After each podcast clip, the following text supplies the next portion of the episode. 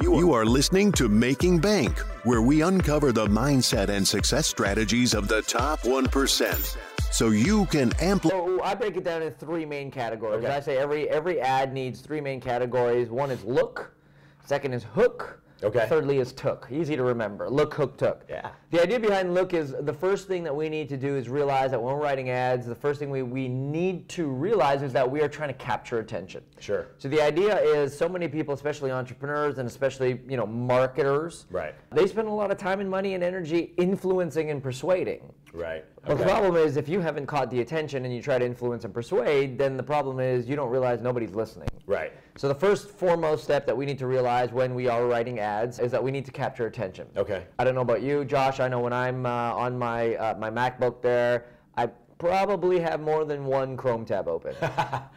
Yeah, how many are open over there? Yeah, how many- uh, yeah, yeah. I, have, I actually have. Chrome, Firefox, and Safari. Okay, with and multiple tabs. Yeah, yeah, of course. so Yeah. definitely know what you're talking and, about. and that is that is the state of the browser today. right. So we've got to realize that you know we live in a in a world that's heavily distracted, especially on social. People are doing multiple things at the same time. We can't just expect that someone's going to stop and look at our ad. How, how do we do this on the look idea? How do we how do we capture attention? Well, I believe that 80% of the success of any ad uh, comes down to the image that we choose. Okay. Image is a big game. Facebook realized that they bought Instagram for the big B. Right. Right. They realized that image is super important. So then, how do we have our image stand out from everybody else? Right. Because if we're scrolling through a news feed like this and we're just seeing image after image after image after image, how do we get ours to stand out? Right. So I found one of the greatest things to do with our image, and it's such a simple hack that people don't realize, is if you're looking at image after image after image after image, how do you get one to stand out? Well, I say, well, you just take that image, you put it in a photo editor, and you increase the contrast by 30%.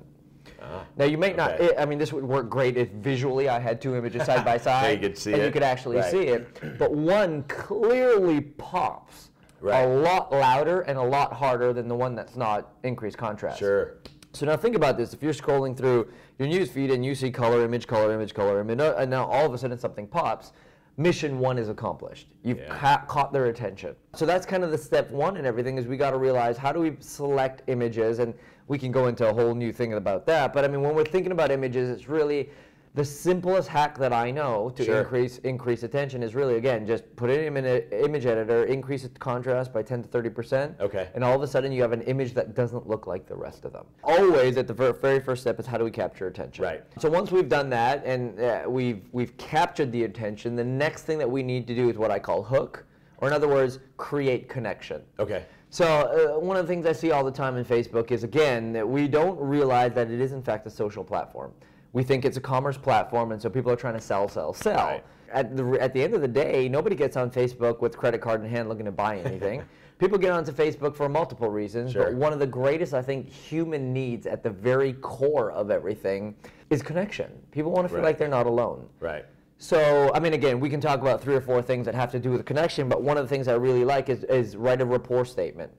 And so, what I mean by a rapport statement is rather than trying to sell in your ad, Sure. which I mean, at some point you have to make an offer, but uh, rather than trying to just sell in your ad, we like to use a copy sequence known as feel, felt, found. Right. Okay. Just as, is, uh, essentially, it's I know how you feel. I felt the same way too Right. until I found whatever, and that kind of leads into your offer. So uh, I'm known for saying, look, a good message is not when your ideal prospect understands you. A good message is when your ideal prospect feels understood by you. So the easiest way- difference. big, big Yeah, difference, sure. right? Because a lot of people write to be understood. Right. Very few people write to have the other person feel understood. And how do we do this very easily? I mean, I think I think there's four things. call- I call them the four forces. Okay. But I think there's four things that really cause humans to take any action or behavior: uh, fears, frustrations, wants, and aspirations. If you think about anybody as to why they take an action to do something, they are either trying to avoid a fear or frustration, Right. or move away from a fear or frustration, or they're trying to move towards a want or an aspiration. Sure. So even before you get into any marketing, and this is not just understanding your customer avatar and all that other stuff, but even before you get into any marketing, you need to know these things about your ideal prospect. Right. What do they fear? What are they frustrated about? What do they want? And what do they aspire towards? Once you know those things, if you can write a statement that basically connects with the person on the other end so they feel like, ah, this person gets me, Right. then you're much better. You're going to get a much better response in your ads. So rather than say, "Hey, I got this really cool thing, buy it," if I were to say, let's say, and I'm going to make this off the top of my head, so it might not sit so well, but let's say I'm going after the entrepreneur looking to use Facebook ads to, to generate leads in their business. Sure. I might say something like, hey, I know when I got started, I was looking for a way to grow my business. I tried everything, was super frustrated looking for answers. I even tried Facebook, but I found that every time I wrote an ad, it didn't work, or I got banned, or I, I wasted money. Right. That was until I found a 10 stage ad writing formula that once I deployed it every single time got me the results that I was looking for. So something like that, the person will be like, "Yeah, I totally get that. I totally know what it's like to sit and try and write an ad and not know if it's going to work, and then I'm all frustrated. I tried all these avenues to build my business, and then I get again, I lead into the found. Here, I got this this cool 10-stage ad writing formula that I want to give to you today. So Gotcha. first, look, capture attention. Yep. Next, hook, create connection, and then third, a took. In other words, create an action. Okay. Or uh, get a call to action. Call to action. Now I realized this the hard way the first time. I remember one of the first times I wrote an ad. We were making a lead magnet available, and uh, I basically said, you know, you can get this thing. And one of the first comments in the ad was, "Yes, I want it. How do I get it?" Hmm. I was like, just click the ad. right. You'd assume. And I've seen those comments in that stuff that we run. Yeah. But it's like it's there. you would think. Yeah. And that's when it just kind of dawned on me that like people want to outsource their thinking. Like people don't want to have the ability or force to make decisions. People don't want to think, what do I got to do? People want to be told what to do. Right. And so now, by means of habit and by means of this formula, uh, we always encourage people say, hey, tell them what you want them to do next. Sure. And in our case, click here to download this, click here to buy this, click here to watch this. We straight up tell them, this is what we're expecting your next action to take. So Gotcha. if anyone who's writing an ad literally just peels back and understands these three main elements, right? Capture attention with a great image that pops. Right. Create a connection by building rapport using the feel, felt, found. Sure. By understanding the four forces.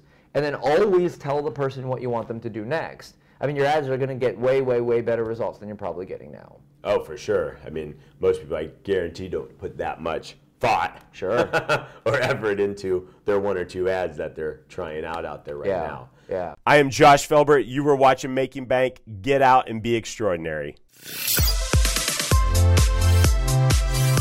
Thank you for listening to Making Bank. If you have enjoyed this episode, please leave a review.